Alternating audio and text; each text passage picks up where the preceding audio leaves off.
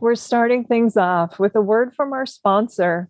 Since 1998, DVD Netflix has delivered more than 5 billion DVD and Blu ray rentals to movie lovers in every American zip code and to military bases around the world in their famous, iconic red envelopes. With an extensive library of titles from the early 1900s to today and shows from such premium networks as HBO and Showtime, DVD Netflix is a must for physical media lovers, featuring a variety of different plans starting at as little as $8.99 per month it's a great way to experience DVDs and Blu rays with special features and commentary tracks you won't find anywhere else. A member for over 20 years, so well before I ever began working with the service as an official blogger on acting or as a DVD Netflix Twitter film discussion host. I think it's a terrific way to keep our vintage video store memories alive and support the physical media that we love so much. So be sure to check out DVD Netflix for yourself at DVD.com. Now, on with the show. Hey, this is Jen Johans at filmintuition.com and Film Intuition on social media and Letterboxd. And this is Watch with Jen.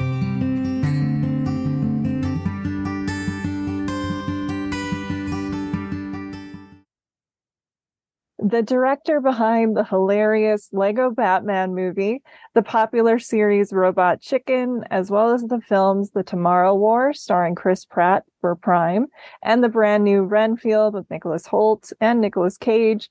This week, I am so pleased to welcome filmmaker Chris McKay to the podcast. So, how are you doing, and how has this year been going for you so far? So far so good. Thanks, Jen. I um I uh yeah, things have been going really good. You know, I had the movie come out and um it's been a lot of fun to see audiences uh love Cage and love uh, Nick Hoult and and love the practical effects and things like that that we did in the movie and, and uh, yeah, it's been a lot of fun to to kind of see see the audience uh, find the movie. Yeah, congratulations. I was a huge fan of the Lego Batman movie. I thought it was really fresh, fun, hilarious. And I just saw Renfield, which I know was actually chosen as the closing night film here at the Phoenix Film Festival. Yeah. Uh, but I didn't see it there, but I just saw it and it's it's a blast. I mean, it's really irreverent, it's spirited, creative. It looks like it was so much fun to make. So talk to me about the movie and what collaborating with that cast and crew was like. Yeah, that was a lot of fun. You know, um, uh, when I read the script, the only person I saw for Renfield was Nick Hoult. I thought the only way the movie could work was was was with Nick, just because he's a guy who's who's unafraid to. Uh, he's so, he's he's incredibly vulnerable. He's so open. There's he, he lets you in. There's no walls up. You know, he lets you into his you know behind his eyes. You see everything that's going on with him. Um, he's unafraid to try things, to be strange, to be to to to flirt with characters that are unlikable, mm-hmm. um, mm-hmm. or to or aren't cool or any. You know, like he's he's got he's just he's just a really engaging. I find him to be incredibly engaging, um, and um, I think he's you know audiences really want to root for him. You know, no yeah. matter how you know the War Boy in, in Fury Road, like you know the way he just made that character somebody you just really cared about by the end of the movie. That to me is just like he's so good. Warm bodies, like just everything. The menu, like he's um, and the great, obviously, like he's so good. And Cage, um, I didn't think the studio was going to be into Cage. Uh, I just, I just thought that you know they wanted, you know, the, the names they were bringing up just didn't seem like they were gonna, you know, go for Nick, but they really, uh, they really liked uh, Cage for Dracula and um, he did not disappoint. I mean, he's a really wonderful.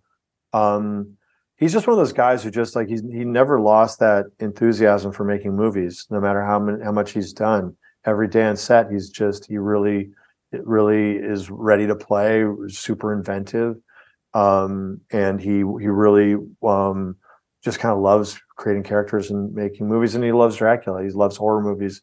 He loves Christopher Lee. He's a huge Christopher Lee fan.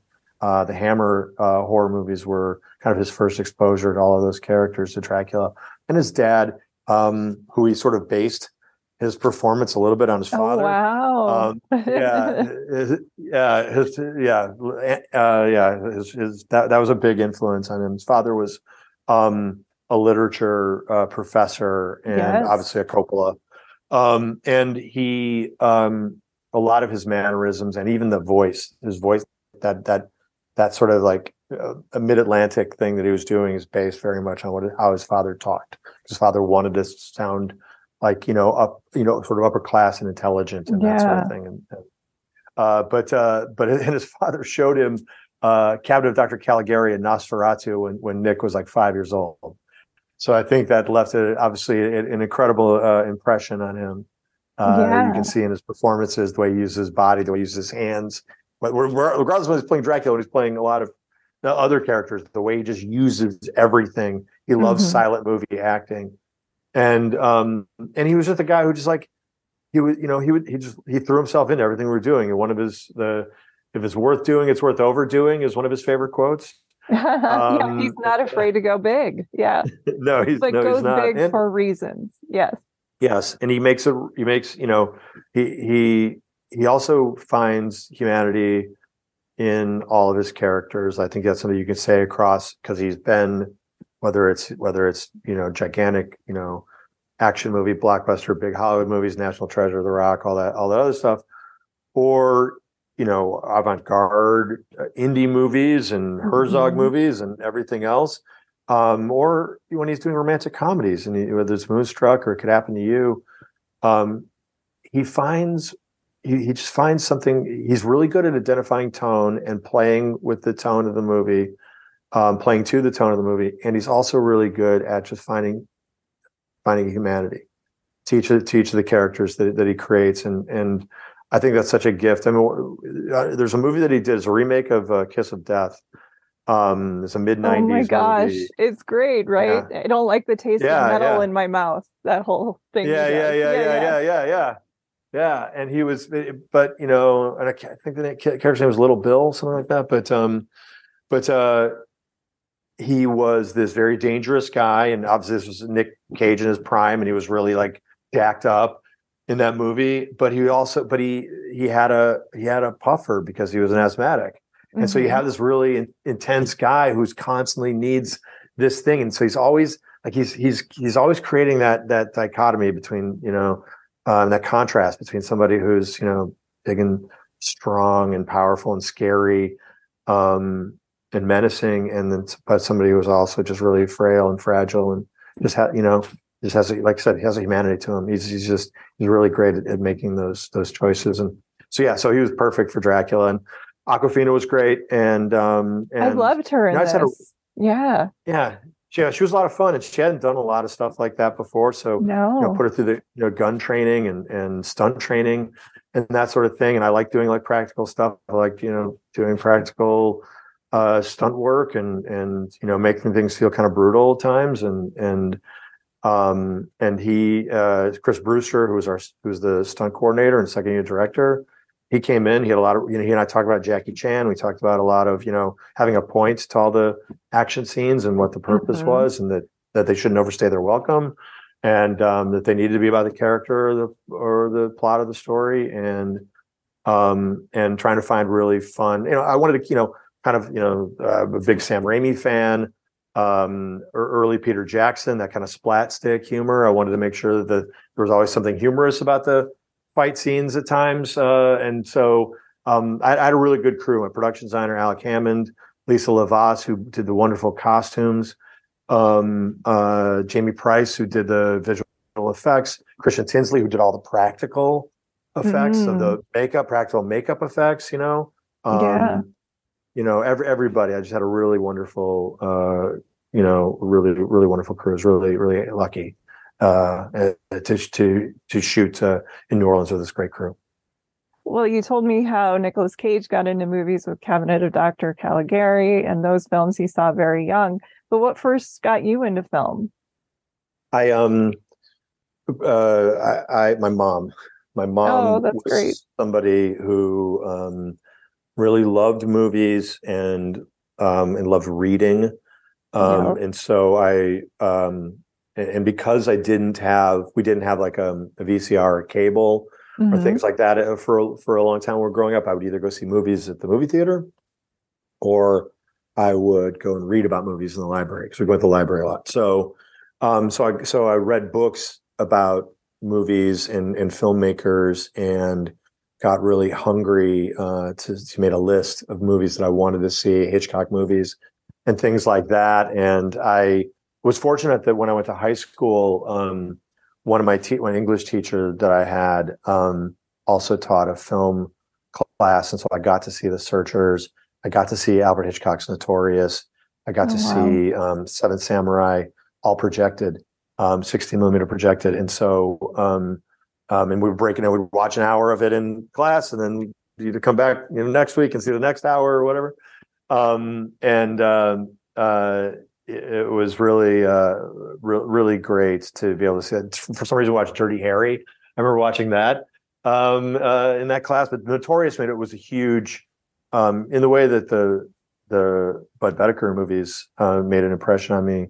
Notorious made a huge impression on me, and because it was such economical storytelling Mhm. and um and I and my mom was a big Hitchcock. She would talk and she would talk to me about her experiences watching these movies, like as a little girl going to see a Hitchcock movie, going to see Psycho or going to see something. And um and she would talk to me about what that, you know, what you know, how the the excitement of going to see these movies and uh, that that sort of thing. It's that got me hooked. And she was a big Oscar watcher. We watch the Oscars every year. So we, you know, and talk about, you know, whatever movies that she had seen, because some of these movies I had not, you know, Mhm. I wasn't old enough to watch and that sort of thing. So, um, so yeah, so it was her love of movies that kind of got me into it, and then and then it was um, a lifetime of going to see movies in the movie theater, whether it was Bambi or Spielberg movies or Lucas movies or Superman or or you know James Cameron, and then ultimately like '90s indie movies, whether it's Allison Anders and, and you know um, uh, Lodge Kerrigan, you know, and just like you know the I was Tarantino and David Fincher, and you know you know uh, uh, you know all of these filmmakers. Um, they all kind of you know made me. I went to school for film. I went to Southern Illinois University at Carbondale for two years, and then I went to Columbia College. And um, and and yeah, I got to see um, I got to see lots of lots of films because even when I was a kid, I would you know because I grew up outside of Chicago, and I I would as soon as I got a driver's license, I would drive into the city and go go see as many movies as I could. You know, uh, what, Mhm. whatever whatever the new whatever the movie I was reading about that was playing there, and then yeah, I'd go see it or go see retrospective stuff at the Music Box and that kind of thing. So yeah, I was uh, I was I was a film junkie from from very early on. Yeah, same thing. I kind of got into movies because of my mom. She worked in a library and would bring movies home all the time. And yeah, grew up loving Hitchcock, same exact thing. And I remember the first week I got a driver's license where I wanted to go more than anything is like I wanted to be able to get in the car and go to the movie theater and not depend on my brother or my friends or anybody. And so yeah, absolutely. And your background and these movies were pretty much live action and then you wound up in animation. So what was the biggest surprise for you? Did you have a few surprises creatively and how did that help you? Yeah, I well, I I um I guess I'd always had a love, you know, what uh, since watching like the Disney movies when I was a kid, I always had a love Yeah. for animation, and I um I even remember like um eh, when I was really young, taking like a girl on a date to see Toy Story and. Like that, you know, it was like you know a really impressive date, but I was like, I've got to see this movie. I heard, you know heard so much about it, um, and and uh, so I so I was just very fortunate to get into to animation. I I, I knew I knew something. You know, I'd mostly done live action uh, as a as as a career. I had done a lot of live action stuff and news stuff, and and I did documentaries and things like that. And then I got a job working um, on Robot Chicken as the editor, and I knew you know just sort of just enough to be dangerous about stop motion and animation and uh, things like that. And I worked in the post production department, but, but because I had all this practical Mhm. um, filmmaking experience and producing experience and directing experience. Um, and and stop motion, unlike other animation, is al- al- almost as much like live action as it's animation because you have to build or find everything you're going to put on screen. um, and you can't you can't draw your way out of a problem. You can't you can't computer your way out of a problem. You have to figure it out practically. So um, so so I I, uh, I I kind of rose up from from being the editor to being a producer and director on that show for five for the first five seasons, and um, and it's probably because I you know when I was doing a lot of low budget stuff, I you, you learn to problem solve, and I you know that's kind of my my uh, the, the thing that was always my saving grace was that I, I was very good at looking at situations and figuring ways creative solutions to uh, our problems and trying to give everything as much scope and as much production value as humanly possible. Um, and then um, I got a job on the Lego movie working with, with Chris Miller and Phil Lord. And mm-hmm. um, because of my stop motion experience was one of the reasons why they hired me. And they were kind of off doing um, 21 Jump Street. And I, uh, my job was to basically, the, the movie had lost its green light. My job was to come in and, and convince the studio to uh, re green light the movie. And so I pitched um, I pitch, how we're going to do it and the style and stuff like that. And and um, and and uh, Chris and Phil really liked working with me, and so they they gave me Lego Batman, which is obviously I'm a huge comic book guy as growing up as a kid, and uh, uh, so so yeah, to be able to do Lego Batman and, and have as much fun with it and be allowed to do all the that stuff and work with you know Will Arnett and Zach Galifianakis and Rosario Dawson and Ralph Fiennes and you know just had a Michael Cera just had a really lovely cast and and, and again a great crew. And uh, I, I, did the Lego Movie and Lego Batman in uh, Australia and in, in Sydney. Oh, wow. Uh, yeah, so I was I was in I was back and forth between Los Angeles and Sydney for about six years, and um, and got to yeah because it takes a long time to make uh, the, the Lego Movie is like I was on that movie for almost four years and and and Lego Batman was about two years, and so yeah, so so um, worked with a really great crew at Animal Logic, really fun animators. Animated, then they they employed animators from around the world um, there, and that was that was a lot of fun to make those movies. Well, it's cool you started in editing, basically. Like that was kind of um, where you got your entryway because Budd Boetticher, when I was doing some research, said that learning from an editor is what taught him the building blocks of storytelling that in the 40s yeah. i can't remember which picture uh, a woman showed him the ropes on you know this is why we put it together this way and what you can leave on the cutting room floor but just how to assemble a film and how yeah. to tell a story economically and it wound up really helping him when he got into the period where he had to make a movie in like 10 or 12 days for sure yeah it's yeah it's yeah crazy how fast they had to make those movies I know. Yeah, and nuts that's your handle. So tell me, when did the Budd Boetticher uh, love start for you? Um, when I was in Chicago, the um, the Siskel Center did a lot. Um, they, they, they had a lot of um, movies that um, had been restored. They play a lot of movies that have been restored. And I saw the I saw a really beautiful print of John Carpenter's The Thing there. I was blown away by because I'd only ever seen that movie on VHS and um, and uh, or maybe DVD. But um, uh, I was just it was blown away by the clarity. But um, uh, I remember um, I, I, was I remember hearing about Budd Boetticher from that Martin Scorsese history of the movies uh, DVDs oh, the, the BFI journey. I love. Yeah, that. yeah. I still yeah. have it somewhere. I and love so it. He, I know it's like it's like a reference. It's like a piece of reference yeah. that I always have like on my bookshelf because it's it's and they and they did a he did a they did a book uh, uh, of yeah. it too. Uh, uh, um, but um, I I remember seeing where we talked about people like Anthony Mann and Budd Boetticher, and I was fascinated with and Bud Budd Boetticher's movies seemed very hard to find because um, mm-hmm. um, they weren't on Criterion, unlike Anthony Mann's, you know, were were on Criterion and, and that sort of thing. And and they were playing Seven Men from Now. There was there was a restoration of Seven Men from Now, and and it was only going to play for like a, a, night or something like that. And so I went, um, I went down to the Siskel Center to go to go see it, and I didn't know a lot about it. I didn't know where it stood. I didn't I didn't know anything, you know, where it stood in his his you know his his filmmaking filmography. Um, and I, you know, from the opening scene, I was just, you know, I was just riveted. You know, he he starts so deep into the story and mm-hmm. the the way the way the movie looked, this that that op- that set uh, that they're on in the opening is is so well uh, I just I love that set. I love the way it's lit. You know, because a lot of these mm-hmm. movies they do day for night.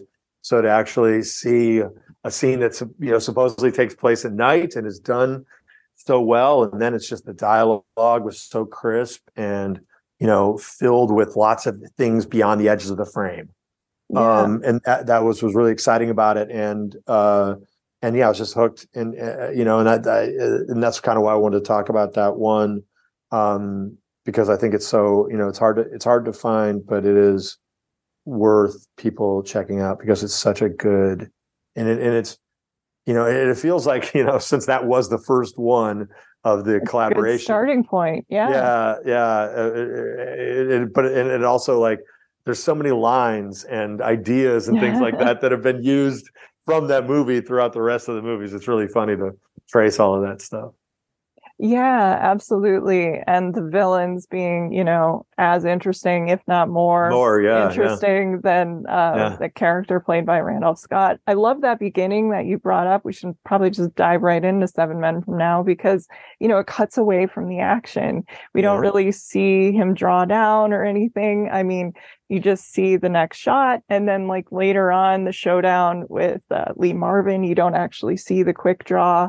uh, play yeah. out. Just you see Lee's death, and I think he called it one of the two or three best death scenes that he ever had was in Seven Men from Now. So that stands pretty tall because Lee Marvin got yeah, killed a lot. Uh, and uh, I love the dialogue. Of course, Burt Kennedy wrote the script for this and the films that we're talking about today. Um, you know, it has some of those great moments like, you know, I'd hate to have to kill you. I'd hate to have hate to have you try something yeah, yeah. like that. And it's, you know, Lee Marvin's delivery. Um, yeah, so I loved it. I think this might have been it was either this film or Tall T, which was the first one that I ever saw. Uh, Boetticher Pictures, I, for whatever reason, I loved Westerns, but I didn't get around to it until maybe because they are hard to find. Um, the Criterion channel did that retrospective yeah. a few years ago. And that's when I saw these and wanted to go seek out as many other Boettichers as I could. Yeah. Yeah. I mean, you know, the, the, you know, the thing you're talking about, you know, the collaboration between Burt Kennedy, Randolph Scott, Budd Boetticher, the you know the three of them, and then Harry Joe Brown who comes in later, yeah. and Charles Lawton, the DP, who didn't do uh didn't do Seven Men for Now, but then did all the subsequent movies. Um, mm-hmm.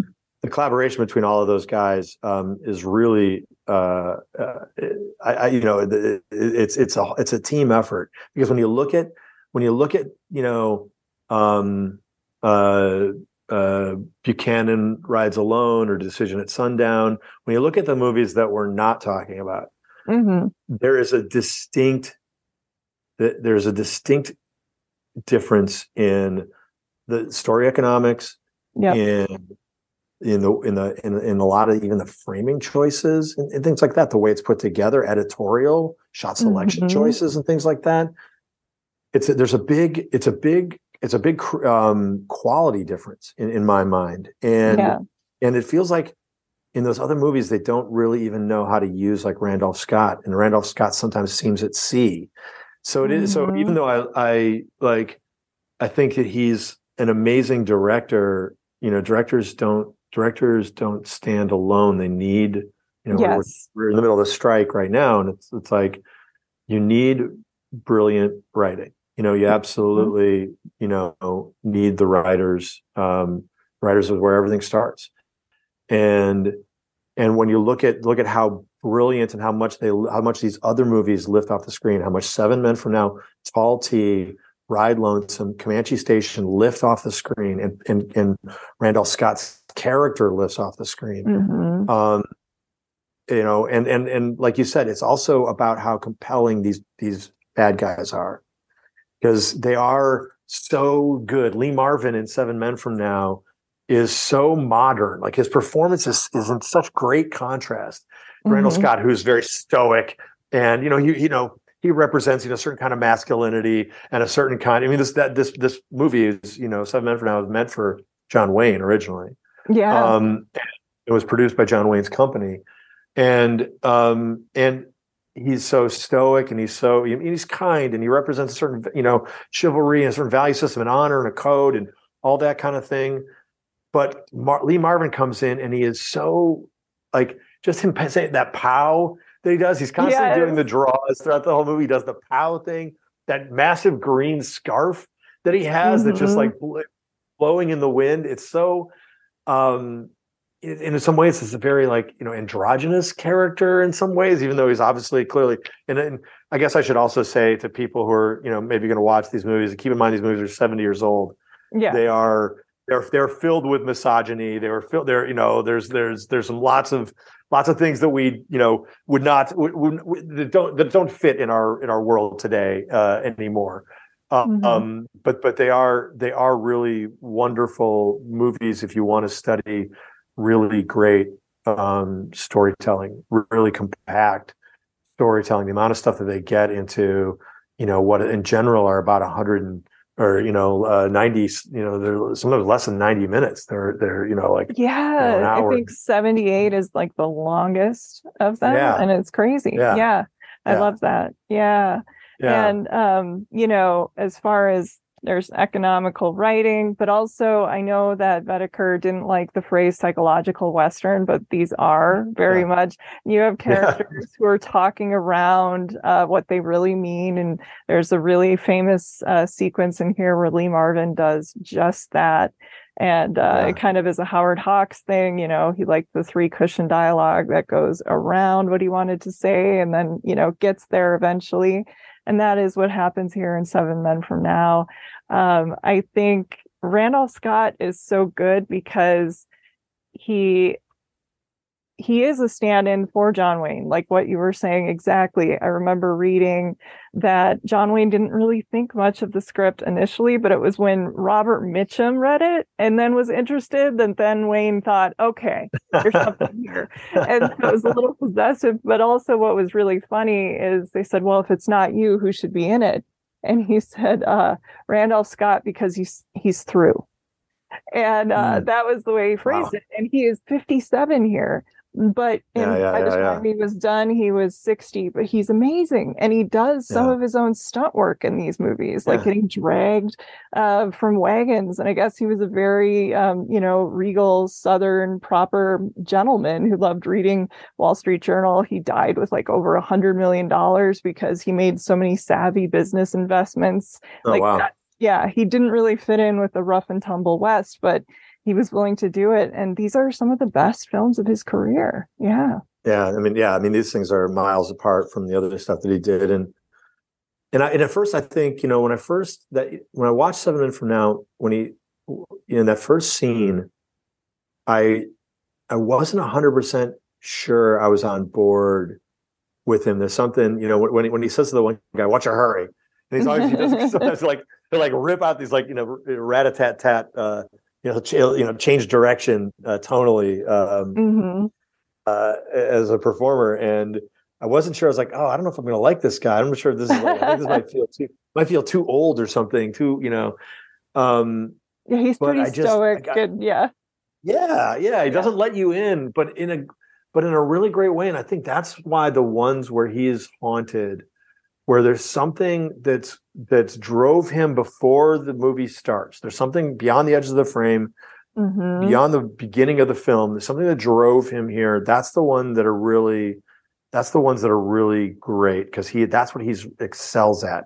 It's like Yep. you gotta gotta like somehow like crack him open because he's so stoic and so you know all of his walls are up and he's got that great you know remington painting esque face um it's all the Mhm. lines and just it's just like you know he looks like a easter island you know statue. Like he's just it's so uh he becomes really watchable and he's obviously just super you know super handsome guy for his age and it's Mhm. just like he's he's just he is so watchable and he is good on a horse like he I know I don't know if he had horse training you know prior to these movies but he was just seems so natural and you can see it you can see some of the some of the especially some of the wides where you see him it's still him on the horse it's not a double and he's uh you know he's really like really like muscling the you know like that when he's when he's helping the the Greers out of the mud thing and you see him handling the the the the reins of the horse that's on the team and his own Mhm. horse and he's really doing it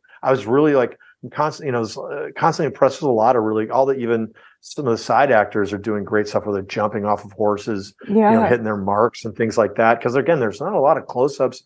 There's not a lot of coverage. I mean, they're really like if they're shooting these things in 12 or 14 days. Like, there's not a lot of time. It's like you got to hit, you got to do a lot of masters and and you know have these guys, you know, um, really you know nail it in a couple of takes. And it's that's you know I'm I was constantly impressed, especially watching them because I watched them all back to back and Oh, watching wow. them back to back, you really see like just like a you see a lot of obviously where some of the they're drawing pull, they're pulling things from other movies and uh, lines of dialogue and ideas and things like that. But you're also seeing just like how how smartly produced these movies are, and and, and again how everybody's just like jumping. Everybody's doing their own you know uh, some of their own stunts and, and that kind of thing. Uh, that's great. I, I, I Gail Russell. I was thinking about you know uh, the. Uh, her performance in this movie was something I was really charmed by. And remember, I remember Yeah. thinking that you know, the two of them together, I was really charmed by it. And even like her little pratfall that she does in the mud at the beginning, it's so, it's just, it, it's so, I mean, she's so cute and so charming and she gets that little bit of mud on her face. And, um, and she had such a rough life. I don't know if you did any background. Yes, yeah. She was cited in the John Wayne divorce and alcoholism. yeah. And yeah, had a rough time. Yeah, yeah, yeah. She she had a rough time, a rough you know career, but she's so there's just such a charm to her. She's really, really compelling. And she's got those obviously those, you know big blue eyes, and Mhm. um, but yeah, I loved her. And I loved I, I I loved her and and Randolph Scott together. And I think the thing that Seven Men from Now does really well when you look at it structurally is that it really does a great job of teasing out Randolph Scott's backstory and using her as that. this constant check in to get a new piece of the story. You know, Lee Marvin says something, and then we get a little bit more shade, you know, a little more color on that story as as it goes on, and it's really their their sort of quasi friendship romance. Um, her, you know, the longing for each other is really well handled, and I would say that there's, you know, there's all of these guys. When you look at all of these movies, they're all, all of them are a little bit, you know, whether it's Lee Marvin is is in love with Gail Russell, you know, Claude Akins is in love with, you know, Nancy Gates and Comanche Station. They all, they all have, you know, they all have a lot of, uh, you know, they they they may they may not be coming in from a completely honorable place, but they're all like fascinated. And you know, they're all these lonely guys that are fascinated by these women, and and I think, like you said, the, uh, Budd Boetticher may not think that he's, you know, he's certainly not necessarily doing Anthony Mann psychological westerns, but all of there is a lot going on here about Mhm. loneliness, a lot going on here about like honor, about whether people can change or not. I think that's a theme that keeps Oh, coming yeah. up um, Mhm. in, in in in in all of them, and it you know hits its sort of you know peak in in Comanche Station, but that that that that's you know I think you know, I think it's one of those things where I think as a filmmaker, sometimes you don't always, maybe you don't always have. I think that's why like people like David Lynch don't like to talk about their movies, is because I think that they don't always, you know, I think they don't. They, they want the audience to sort of like, Yeah, uh, puzzle it out. know, and, yeah. yeah, yeah, and and I don't think they're always. I mean, you know, maybe David Lynch is, but he's he's coy. But like, I think there's also people like you know Budd Boetticher who may not, um, may not exactly know 100 percent all the things that are going on because I mean, he is. I mean, Budd Boetticher's life was crazy, and Oh, yeah. uh, especially the last you know 10 years of his life or so. Like that Mhm. guy was definitely like a throwback to a certain kind of a certain kind of man, you know. Yeah.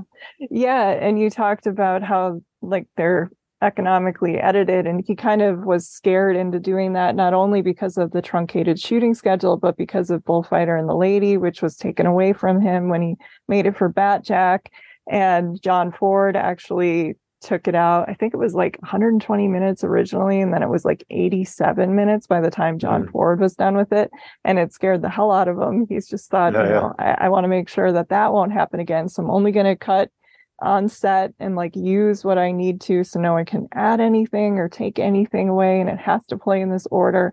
But the script really, you know, there's so much there.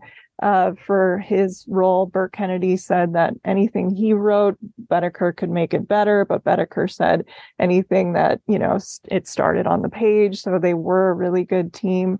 I love that in this one, that mystery with the backstory for Randolph Scott yeah. kind of sets up the other Ranown Westerns. Um, this is like an enigmatic, mysterious man, maybe less so in Tall T, but the rest of them, uh, you find out more about his, his you know this life as it goes on and i think that's really cool that it takes quite some time for us to figure him yeah. out i mean you know by the time you get to like ride lonesome it takes i don't know if it was like a half hour i remember clocking it for us to really know what happened on some yeah. of these and that's a really interesting narrative choice i think it's very yeah. compelling yeah, because today it would be like within the first five minutes, or you know, you get that dialogue where someone, well, I have to call my sister because when her husband was away, you know, I slept with him, and you know, they're always speaking in exposition. Yeah. Yeah, yeah, yeah, yeah, yeah. I, I think in uh, in uh, Ride Lonesome, I think it's almost like it's literally like in the last fifteen minutes. I think that you finally get like you the know whole, what's you know why yeah. that the whole yeah. the whole thing with the hanging tree. It's not you know it's like it's it's like they really held back in that yes. one. That's one of my favorites. That that movie is really, uh, and and also kind of breaks some patterns too with the fact that he yeah. that he and Pernell Pernell Roberts don't uh, come to blows by the end of the movie. You think that that's mm-hmm. what's going to happen, and then and then they don't. And uh, you know that's that. You know, there's lots of uh, there's, that's a really interesting one to me. You know, because it mm-hmm. is a lot like Seven Men from Now, but they have they have some. You know, they they're the he he chooses to make some different choices with with that and um and and uh Karen Steele performance I think is really great in that movie too. she's, she's really, excellent. Yeah. Yeah. Yeah. Mm-hmm. Just like such a and she's got such a striking old world look to her. It's really yeah. She's yeah. really great. Yeah, and Tall T was based on an Elmore Leonard story. I know Elmore Leonard wasn't a huge fan of this, although he's pretty hard on his adaptations. he had issues with pretty much most of them. So, uh, but I think this one is a blast. Uh, the Burt Kennedy script is great. Uh, this was the one that really kind of struck me with the framing when I was watching these the yes. first time around uh, for you know just the the shapes and how he does things and how desolate these were shot in Lone Pine, which watching these back to back kind of made me like I want to go all of a sudden like road yeah. trip.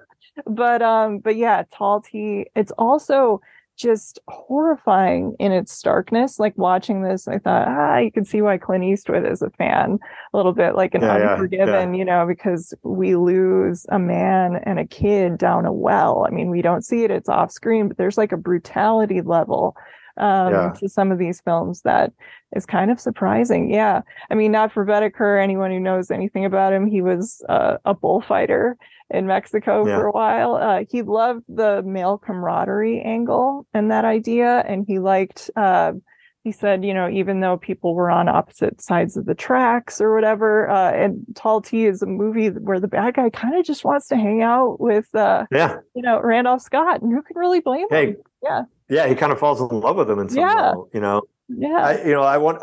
It's funny that you clock like the cinematography, and that's that's that's one of the first things that I noticed because there, as much as I love Seven Men from Now, and, and I think that the openings is brilliant framing, and I think that you know that there's there's moments in there the the, the upstairs downstairs conversation that they oh, that, yeah. Gail Russell and and mm-hmm. and Randolph Scott have is so good. There are moments where you can see as a filmmaker he hasn't figured out some of the traveling stuff. You know, mm-hmm. whether it's him or his DP or something like that.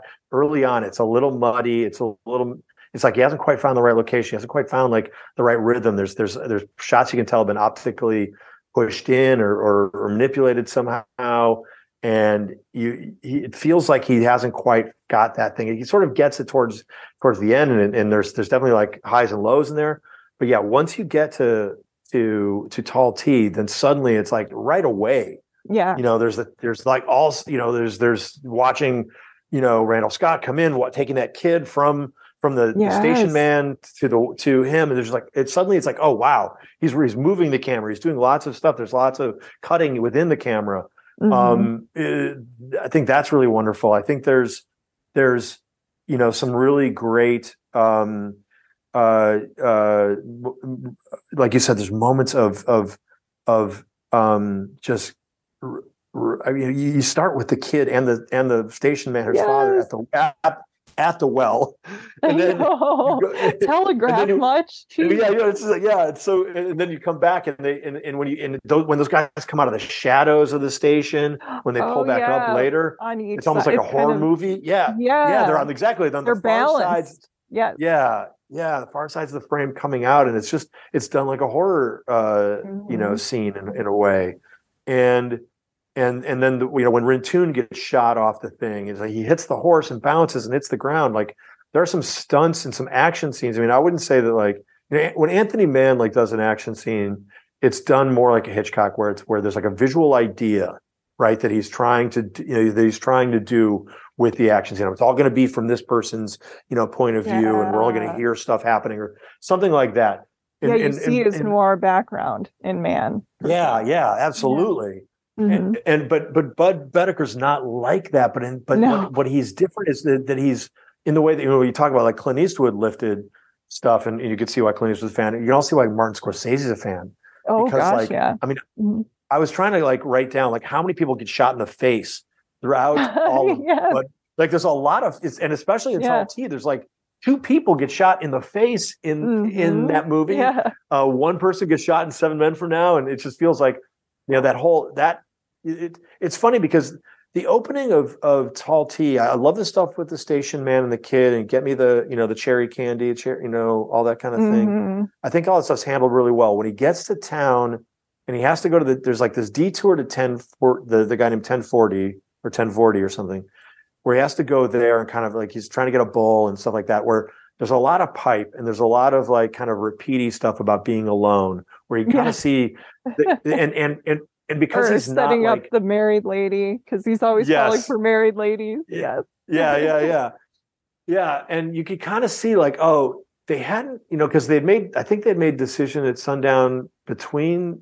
those two movies he, he made some or maybe he made the legs the legs no not the legs down No, maybe it was the was after. Kill- yeah legs is after so maybe it was killer is loose or one of those movies but yeah. he made he but he made he kind of went i think they i think they hadn't quite hit on what really works about randolph scott because randolph scott's character didn't come in with some some you know a, cl- a cloud over his head. The movie they, he sort of violated the one rule that they had which is to start as late in the story as as possible. Mhm. they you know they they they have so they have to go to this thing where you can kind of see them kind of working out how much pipe they want to put into this movie and kind of you know putting all this stuff together to get them back in the row but once once you hit that scene and it's like the boys in the well and the you know father and the boy in the well and the guys come out of the thing and you know Rintoon gets shot and and you and the cinematography like you said it's like all really just the framing and everything it just looks like paintings and Mhm. the movie really takes off after that and it gets like right into what they do really great and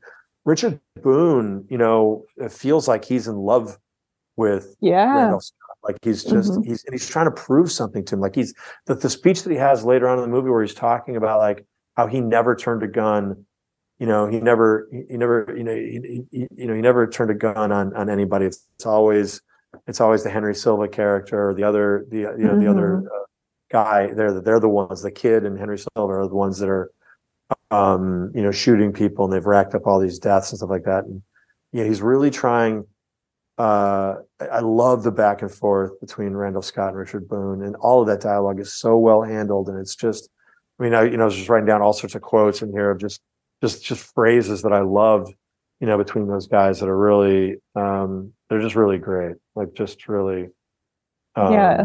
it made me want to look up the Elmore Leonard story because I'm sure I read it. I used to have like a book of his Western stories. So I'm sure, um, I think it was called The Captives originally. Yeah. But, you know, this would also play really well. And I think it was maybe the same year as the 310 to Yuma. Mm, uh, yeah, yeah, yeah, yeah, yeah. You have, you know, a bad Yeah. guy and uh, our main character kind of, or protagonist having this sort of back and forth on in different circumstances they might have gotten along yeah Yeah, exactly yeah, yeah. yeah Yeah, yeah, I, I, yeah. I, th- their their back and forth is really great. Um, Maureen O'Sullivan, uh, I you know the like uh, they don't use her a lot, like in, in the way that like they use Gail Russell or, or Karen Steele or, or, Nancy Gates in the other movies. They don't use Maureen Sullivan. She's sort of a little bit more of a, you know, she's the, the, this is where the movie starts to talk about her, like where she's like they talk about her like that she's homely, like they really go like way overboard for like this lady. I know like, she's gorgeous. Like, come on, you guys. yes. like, Mia Farrow's mom, like she's yeah. like yeah, she's a really she's she's she's beautiful and but yeah, yeah, they really kind of like pile on um, with with all of that. But but the moments where um, I think the moments between you know Randolph Scott and her in the cave, I think are really you know they're they're really well done. Mm-hmm. And uh, you know, it, and again, all these guys, they all sort of like even when these guys are talking about her, they're always like, well, she if she could she could dress a little bit nicer and she'd be great. Like they they still they still somehow they still all kind of like love her uh, yeah, a little bit. Yeah. It's, it's back it's back that they're all kind of like you know I guess negging on her or whatever. But yeah. Yeah. Exactly. Yeah, no, I think this is a really good one. Uh, these were my two favorites actually originally and watching them again.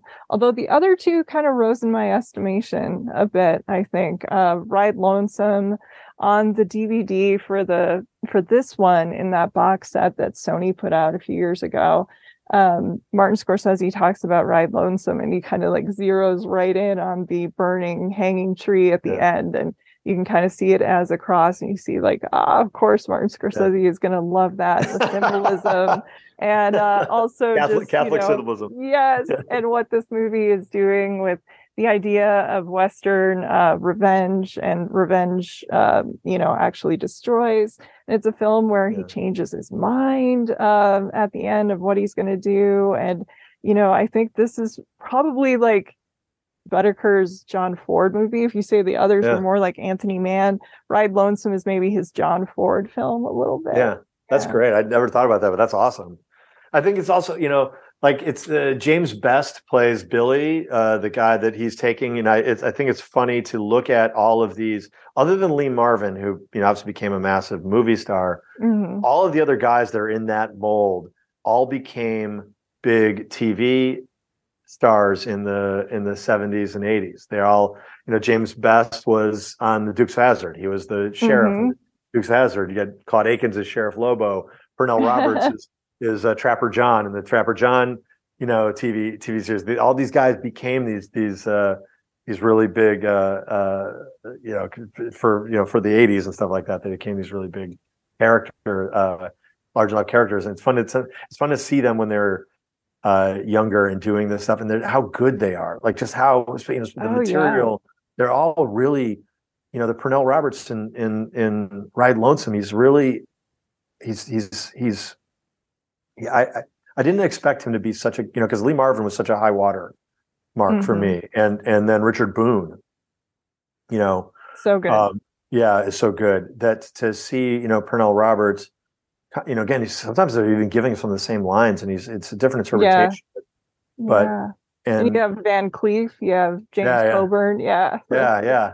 Yeah, James Coburn in a weird. It's such a weird role for him. It, it seems so out of place. Yes for that. And he, and he and I don't know how old he is in that movie, but he, that guy always seems like he's 45 years old. So he was know. born 45. Yeah, basically. but yeah. but yeah, I mean, but I you know the the they, they delay the storytelling of of you know of of his of his backstory and um i you know the, I, that that was something i thought was a really interesting choice because because again in seven men from now they just they really just very delicately portion it out. And here they kind of they they they wait so much, and I thought that was I I I, I, I liked it uh, because they because again it sort of foregrounds some of his relationships with these other with these other guys, and and you you, you know you uh uh they, they they delay like you know even knowing like what his what his what because because after a while you realize oh uh, he's he's the reason why he's doing the things he's doing is because he wants Lee Van Cleef to show up. So mm-hmm. he's like, he's, you know, they're out in the open or they're, they're taking the long way or whatever. And I think that stuff is really, um, really well handled. And I think, uh, because he doesn't, you know, because again, he's, because you know, Randolph Scott's kind of a cipher. But the other thing that, um, you know, I think is really kind of, you know, that I thought was really, um, you know interesting about about that is that um, he's um, when he's um uh when when when he's trying to convince Karen Steele that maybe maybe her husband is still alive.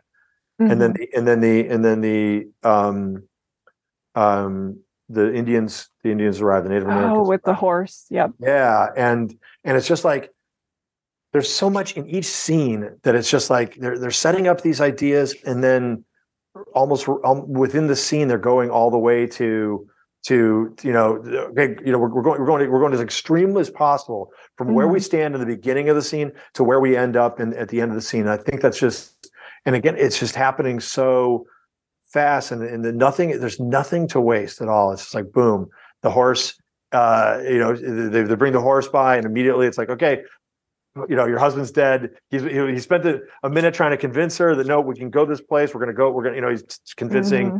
you know the whole crew we're going to go this way because we can pick up her husband on the way there and then and then the, everything's changed after that it's just that's that's that's what i mean when it's like it's such studyable uh writing because it's just like they they they they drop you in as, as late as possible in the story whether it's the story of the whole movie or mm-hmm. whether it's the mm-hmm. story of that individual scene and they give you extreme contrast you're an incredible contrast from where you started that scene to where the scene ends and it whips the movie into another direction and then off to the races and you wouldn't think that you know that it, because these movies are very simplistic on the one hand but they're but i think that they're i mean this if, if you can do that if you can do that as a writer if you can do that as a filmmaker you can do anything. You know, if you can master that, because that's that's the, that's the stuff that to to really simplify it down is the hardest the hardest stuff. It's just like you know, it's like trying to write a short story versus a novel. You know, it's like short story writing. Most most writers will say short story writing is, is harder than than uh,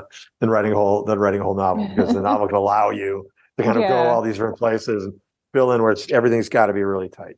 Yeah, more finite um, on yeah. the discs for these uh, Ride Lonesome and Comanche Station, which incidentally were both shot in only 12 days, the least amount of time that he had, the, the further in, um, are kind of lumped together analytically by Martin Scorsese on the Ride Lonesome disc and then Clint Eastwood on Comanche Station. And they're kind of going into the films from different sides. Like when we get to uh, Clint, when he's talking about Ride Lonesome and Comanche Station, he's talking about the idea of honor and revenge and what this person stands for and the code. And that was kind of what yeah. was drawing Clinton, and you can kind of see it with his films.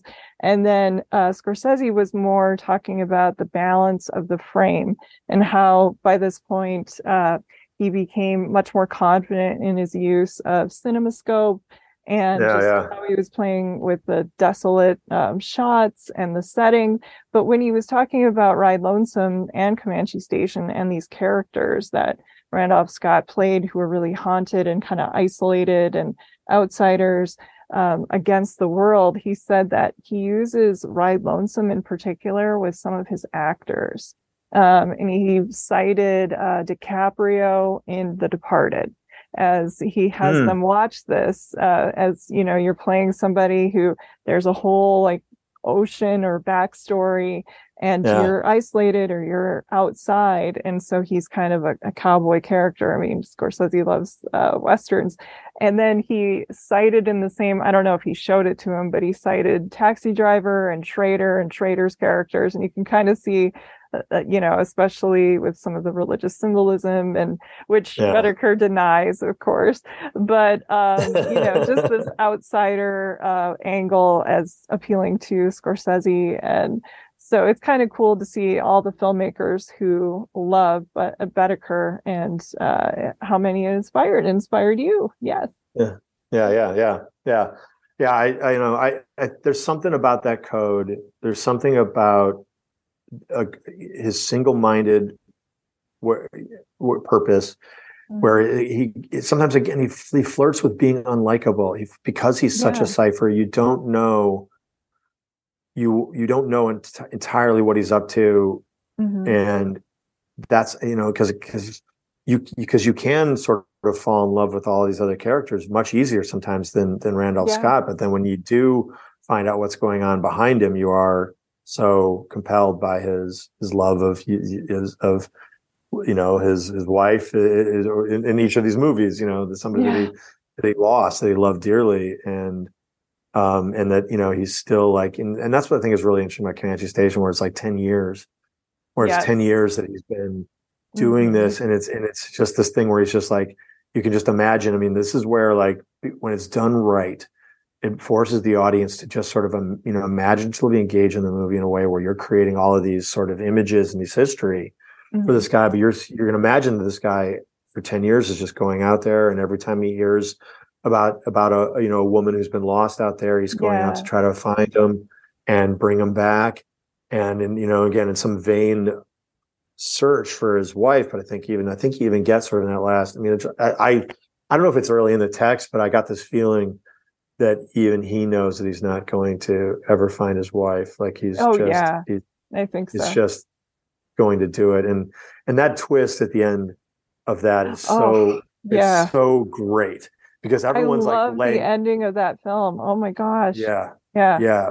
Because I mean, because the again, especially when you look at the patterns where it's like, you know, Seven Men from Now handles it great with with with Greer, where he's like this weak guy. And there's a lot of talk about what a weak man yes. is and half, half a man and all this stuff.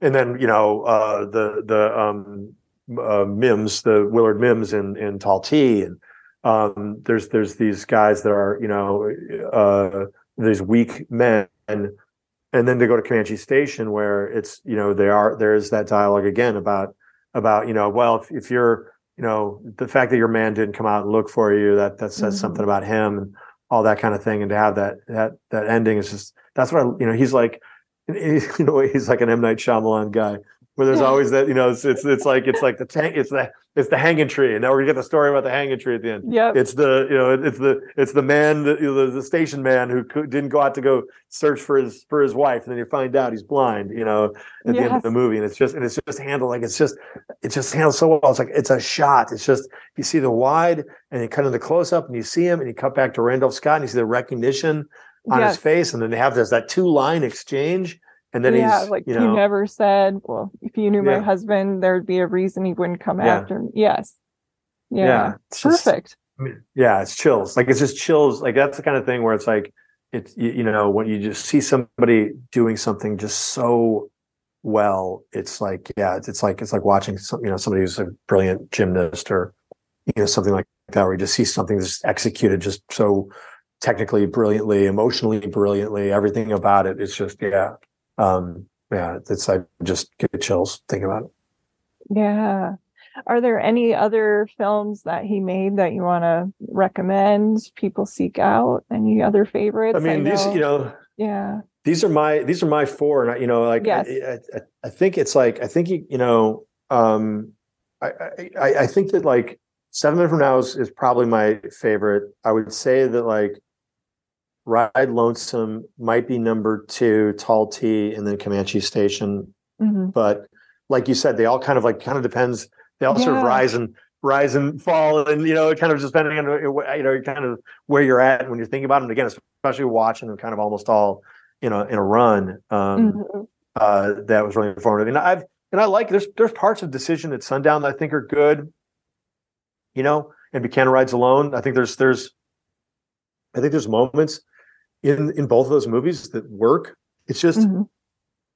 they're not as narratively clean, and so they they it doesn't quite feel the same way. I mean, there's just something about the the all of these guys working together. You know, the the writer, the the, the director, the DP, the producer, and the actor, all kind of just hitting with these four movies, just kind of hitting a sweet spot that I think is really great, and that that you know they they alone they don't quite all they don't they don't they don't they work better together mm-hmm. you know mm-hmm. than they do alone and even when you think about that's like, a good point yeah you know Burt Kennedy's career because Burt Kennedy is like is a great he was a great writer he wrote other things and he ended up directing um a lot I was of gonna movies ask, towards, yeah what are some of your you know, other favorites that Kennedy made um, I, you know, I have yet to. I, I, well, first off, I, I, probably did not see the Hulk Hogan movie Suburban Commando, that he directed, but his last but his last movie he directed was Suburban Commando with Hulk Hogan, which is crazy,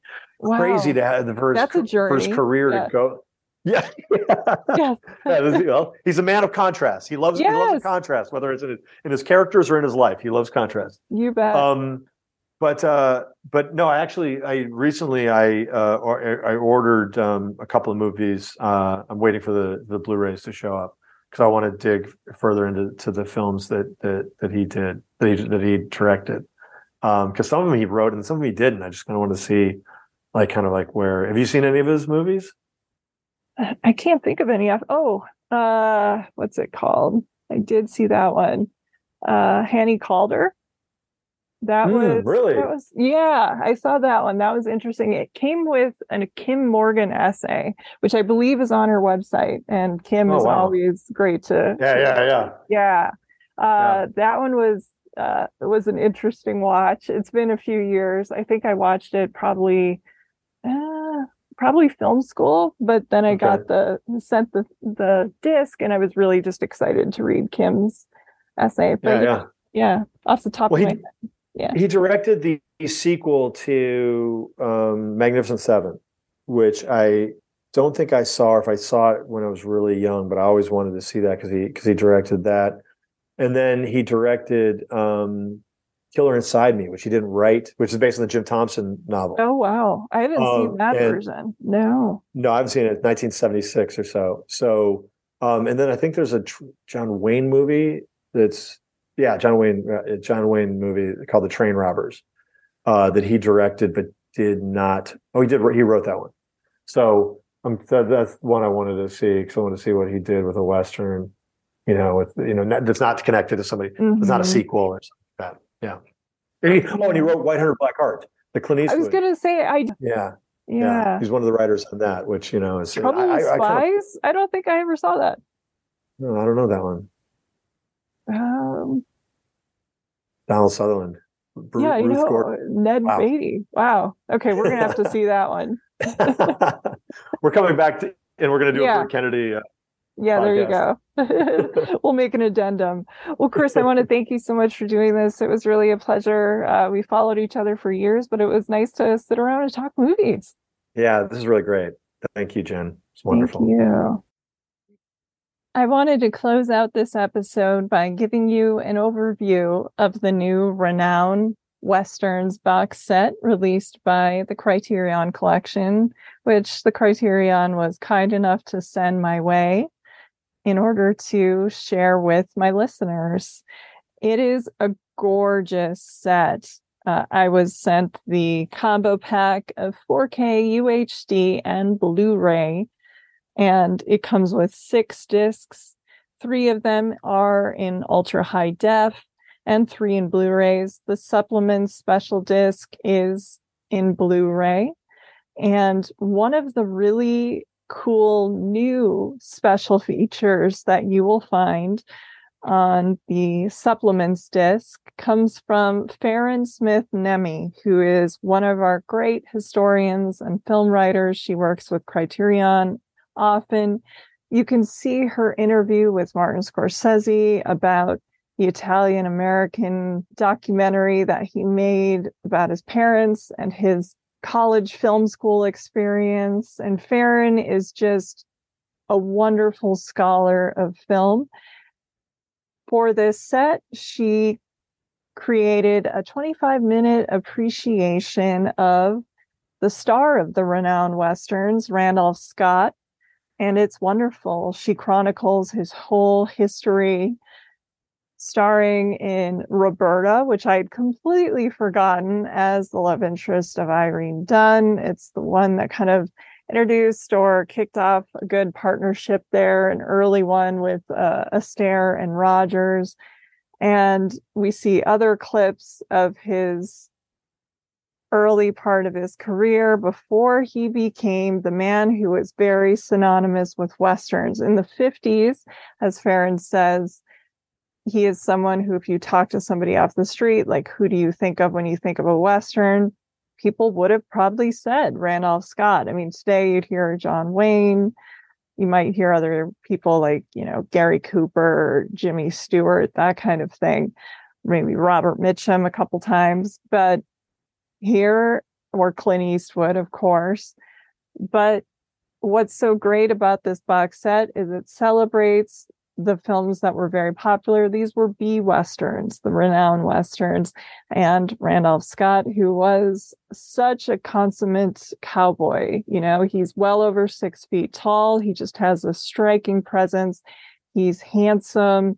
He can be very soft spoken or minimal with the dialogue, but he knows when to drive things home with that very elegant diction that he had. The box set includes the films The Tall T, Decision at Sundown, Buchanan Rides Alone, Ride Lonesome, and Comanche Station. It is missing one of my favorite Ranown westerns, which is Seven Men from Now, which you heard me discuss with Chris McKay because that was made for John Wayne's Batjac Productions. So the rights are held elsewhere other than Sony. And then Westbound is the other one that is missing from 1958, which was where Randolph Scott asked Budd Boetticher to work with Warner Brothers just for that picture. So again, we have pictures for other studios that aren't included in this set. I do encourage you to seek out Seven Men from Now, buy that one. It is one of my favorite Westerns. Westbound is worth a watch, especially for Ranown Western fans, but it isn't as good as the ones that we just discussed in this episode there are two really good essays in the gorgeous booklet, which is filled with pictures. Here you have an essay by Glenn Kenny, who is a past guest on the podcast. He wrote the book on Goodfellas. His essay is called The Outlaw Variations, the Ranown Westerns finely drawn antagonists, which we just discussed in this episode, and they're marvelous. And then there's also a very good historical overview of the Western and what Boetticher and Randolph Scott did in these pictures that was written by Tom Gunning, entitled Some Things a Man Can't Ride Around, Budd Boetticher's Ranown Westerns. So it is a gorgeous box set. When I put in the first disc of the Tall T in ultra high def in my player, I audibly cheered in my house when you first see Randolph Scott appear because it was just stunning. I did this even though I was home alone because I'm a big nerd. So nobody was there with me at the time. I'm sure they would have laughed at me had they been here. And while I was asked online if the picture quality is that much of a difference from the new indicator box set that came out recently. I can't tell you that for sure because I don't have the indicator box, but these restorations, as I saw them, are majestic. They are really just feast for the eyes and the ears. The great sound coming through the speakers was phenomenal. I have the Budd Boetticher Columbia box set from years ago. Now, some of those extra features, like introductions with Taylor Hackford and voiceover, commentary tracks and Martin Scorsese, and some of the critical commentary tracks are actually available on this box set. So it is up to you, of course, if you want to make that upgrade, if you own that collection as well. But if you are someone who's trying to upgrade everything into 4K and just wants to send a message also to Criterion to please release more Westerns in the collection, then I encourage you to check this out for sure. Next week, we will be back with an episode devoted to Stanley Kubrick with our great returning guest, Bilge Ebiri. I also want to thank everyone for listening, especially my patrons who support the show and help fund my research, equipment, film rentals, RSS fees, and more for as little as a dollar per month at the Film Intuition Patreon, which is the home base for the show. Other ways you can support the podcast are by sharing, reviewing, and subscribing to Watch with Jen wherever you get your podcasts, and also checking out the cool merch store hosted and created by our talented logo designer, Kate Gabrielle. You can find the merchandise store, including shirts, tote bags, stickers, and more by visiting filmintuition.com and clicking on the shop link. The show's theme music is solo acoustic guitar by Jason Shaw and is available in the free music archive. You can also reach me or interact with Watch with Jen anytime on Twitter, either at Film Intuition or our Watch with Jen account as well. Well, until next time, please take care and happy movie watching. This is Jen Johans at filmintuition.com and Film Intuition on social media and Letterboxd. And this is Watch with Jen.